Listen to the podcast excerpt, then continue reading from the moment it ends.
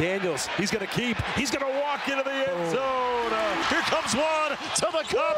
Left hand layup, good. Kansas is the 2023 WNIT champions. This is the Jayhawker Podcast, presented by the University of Kansas Health System. Welcome in to the Jayhawker Podcast. I am Greg Gurley along with Wayne Simien. We're so excited to welcome a special guest, Rob Thomson, manager of the National League pennant winning Philadelphia Phillies.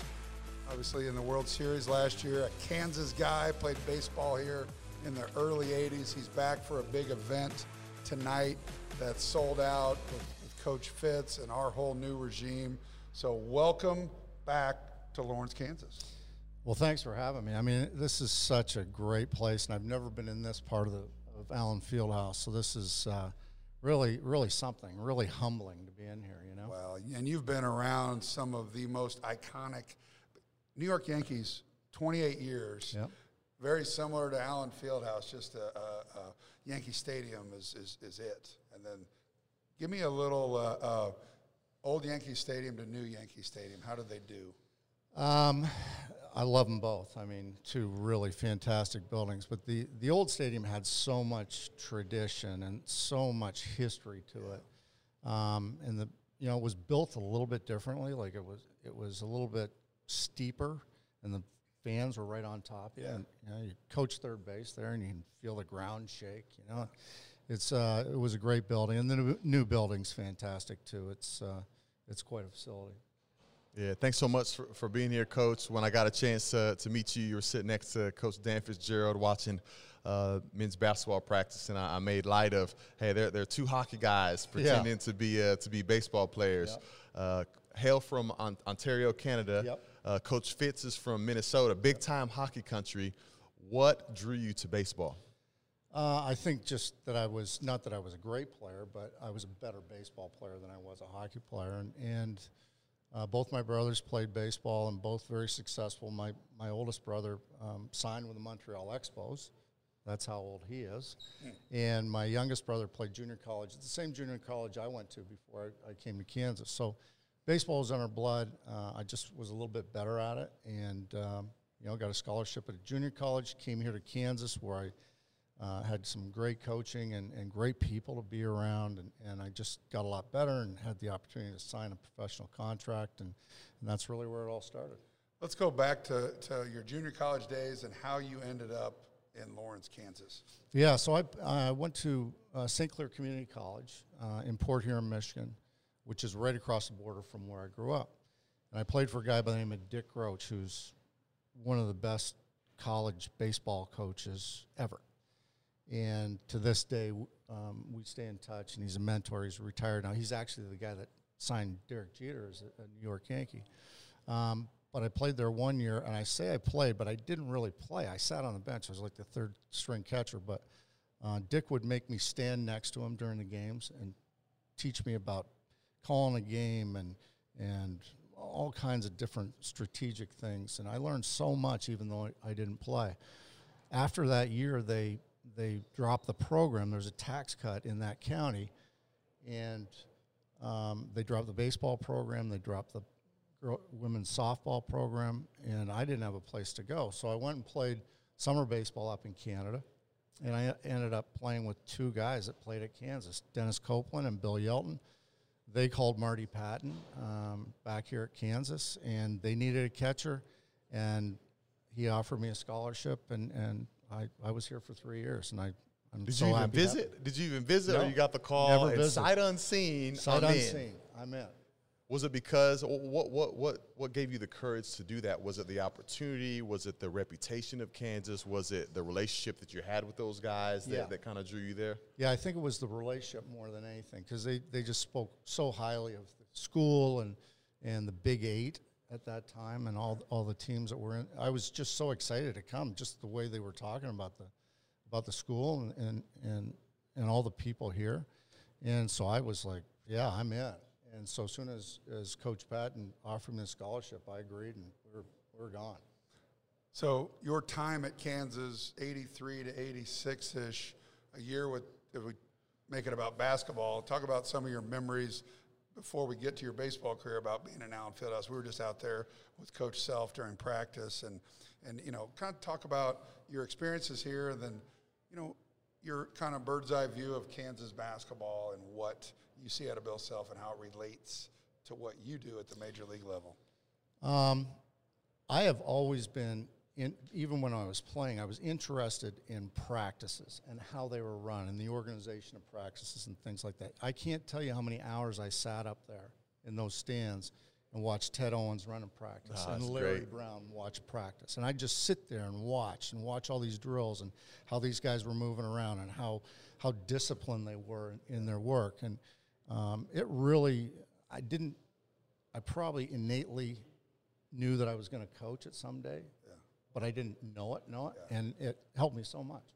That's awesome. And so, your baseball career, talk about some of the teams you were on and some of the relationships you made. I'm still, I'm friends with a lot of guys that you're, I've I've heard about you forever, just met today, but uh, they talk so highly of you and how, you know, the John Heaney's and Danny Yeah. Christie's of the world that were, that your buddies in college that have been lifelong buddies. And, lifelong. And that's the same way with, with my era basketball players, with Wayne's era. It's guys that no matter where you're at in life, you can always count on those guys. So, kind of talk about your relationships with teammates and how it's grown throughout the years. Yeah, so, um, you know, the one thing about coming here, being from Canada, it was really the first time I'd ever been away from home and a f- long way from home. Like I couldn't go home for the weekend or anything like that. My teammates were so good to me, and their families were so good to me. So for Thanksgiving, I'd go to somebody's house for Thanksgiving because I couldn't go back home. And uh, they just helped me out so much. And so even to this day, we are lifelong friends. We, we have a, a yearly uh, golf trip to Naples, Florida with guys like Danny Christie and John Heaney and Charlie Farha and Rob Peters and uh, I just and Joe Fister. I, I just I just love these guys and and and I, I rely on them so much and I and I trust them so much. I know that I can pick the phone up at any time and they're going to help me out. How during the World Series run did they come to a lot of games? None. None. No, they came to Texas. Uh, we played uh, down in Arlington. We had a two game series in Texas, and, and we lost both. So I banned them for the rest of the season. I see Jacob back. But uh, they'll be back next year. But uh, yeah, it was a great run. Yeah, the Super Sisters baseball guy Yeah, had to, had to, had to keep it. him away. And Yeah. you know, you mentioned uh, you played catcher, and that's one of the toughest, uh, grittiest, hard nosed positions in any sport. Uh, in, in a lot of ways, is the point guard on on the baseball diamond. Uh, what were some characteristics and qualities that you took from being a catcher that now make you a great manager? That's a great question, and, and I'll hold you there. I'm not. I'm not going to call myself a great manager, but I think I think just the fact that you have to to deal with people and different people in different ways and figure out a way to motivate them. So as a catcher, I was always trying to figure out, okay, how am I going to get this guy to execute his pitches better? Do I have to do I have to kick him in the rear or do I have to pat him on the rear? You know. Um, and I think I think just being able to see the game, uh, like I can see everything as a catcher. I see all the players on the field. Uh, I think that helps you as a manager. It helps you as far as strategic, in strategic ways, as far as cuts and relays and bunt defenses and things like that. So there's so many things that uh, being a catcher has helped me out. You know, personally, anyway. you know, we've seen an evolution in, in sports. Uh, it's not the same as when we grew up. So, as far as managing in 28 years with the Yankees and now on, how different is it now than it was in the 80s and 90s and 2000s uh, as far as management of egos? We talk about Bill Self and Lance Leipold and Fitz. You have to almost be a psychologist to a degree to, to you always coach some guys different than others. I mean, how have you adapted over all those years and how big of a difference is it over all those years? It is a big difference, and, and I think in a lot of different ways the game is different. You know, the, there's so much analytics in the game now that uh, we try to take this room full of information and, and pour it into a thimble so the guys can understand and not get confused. And Where are you at on that spectrum of an- analytics and just managing with your gut? Um, I think I'm probably halfway. Okay. And because I think there is still, you have to have a feel in the game. Uh, there are situations that come up that, that no computer could ever Right. tell you what to do. You just have to go by experience and, and, and what you feel and what you see. use your senses. Um, the athletes of today are, are so much better than they were years ago. The training methods are so much better. You know, we used to go to spring training, and, and that's where you got into shape. Now guys are ready to play games as soon as they walk on the field, um, just because they they've trained so well. So, but as far as managing egos, I you know I I really haven't had a problem with anybody. I, I just treat people the way I want to be treated, right? I think I should be treated. And just show them respect, and, and in the long run, you gain their trust, and, and they'll give you the respect. What uh, What do you look like next year? Obviously, defending the National League pennant. Yeah. Everybody coming back. And we talked earlier. Your entire coaching staff is coming back, which helps with continuity. Yeah. You, you know, your guys know what you want. Yeah. Yeah, I think uh, our front office, our, our team president is Dave Dombrowski, who's, I think, going to be in the Baseball Hall of Fame at some point. Um, and our general manager, Sam Fuld. And we've got a great front office, and they've done an unbelievable job with, with getting players. And we've signed Trea Turner to play shortstop for us, who's a huge addition. High on base guy, you know, hopefully hits in front of Harper and Schwarber and those guys, and he's on base for a ton of home runs. Um, and we added a starting pitcher, Taijuan Walker from the Mets, who I've loved for years. Uh, we've added some bullpen pieces. Uh, Gregory Soto, we got in a trade. Um, you know, it's just I I think if we stay healthy and we do what we're supposed to do, we're gonna be we're gonna be right there. We're gonna be good. I had this patient. His cancer treatment had him in the hospital for a while. One day, he was telling me about his grandson and how a big night was coming up for him. So we arranged to make it a big night for my patient, too. I sometimes wonder if I'm doing all I can. Then I help make a moment like this possible, and I know I am.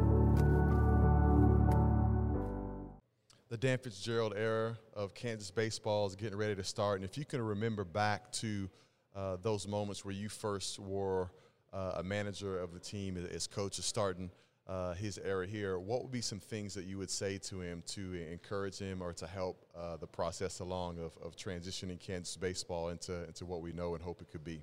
I think for me, um, the best thing that the best information or suggestion that I ever got was just be yourself.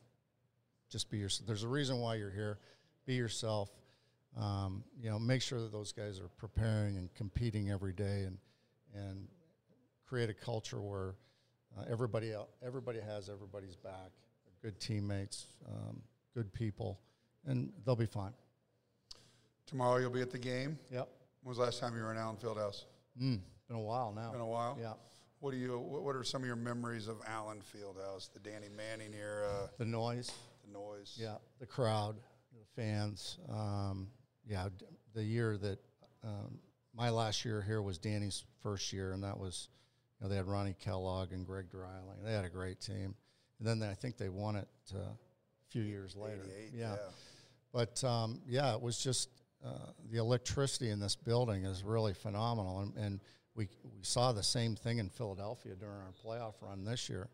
Uh, it was it was incredible, and I just I just love being in this building. Just you, walk in the building and and you know you get juiced a little bit. Do you still have a, a significant amount of pride uh, when you uh, follow Kansas baseball or Kansas basketball, Kansas football, and see some success generated from that? Even though you're miles away, uh, focus in on, on what's happening in your own organization. What does it mean to you, even still today, uh, to, to be a Jayhawk and to see them be successful? I am so proud to be a Jayhawk. I really am. I mean, when the football team was five and zero, I think they were five and zero, and game day was here. Yeah. Yeah. Like I couldn't wait to get up that morning and, and watch game day and see see the campus and and hopefully see some of my friends. I didn't, but but that would have been nice. How many times do you wear the Jayhawk in Philadelphia or wherever you go, and someone just says Rock Chalk? all the time. All the time. All the time. Isn't that they're, cool? they're everywhere. They're everywhere. They're everywhere. They're everywhere. Well, you wear it proudly. We appreciate your time. Have fun tonight at this event. We got a sold out event at uh, the Jayhawk Club tonight with Coach Fitz and a lot of our baseball supporters and the team, and, and you're going to be great. We're so happy that you're back. Thanks for taking the time. Good luck defending the National League pennant. And yeah, we have that same type of pride for you when we see you oh, we yeah. represent well and Well, I appreciate winning that. pennants and hopefully go a little bit further next year and bring bring home the, the crown. I'll try and make Kansas proud. All right. Well, Rock Chalk, appreciate your time. Yeah, Thanks for having me, Coach. Yeah, thank you.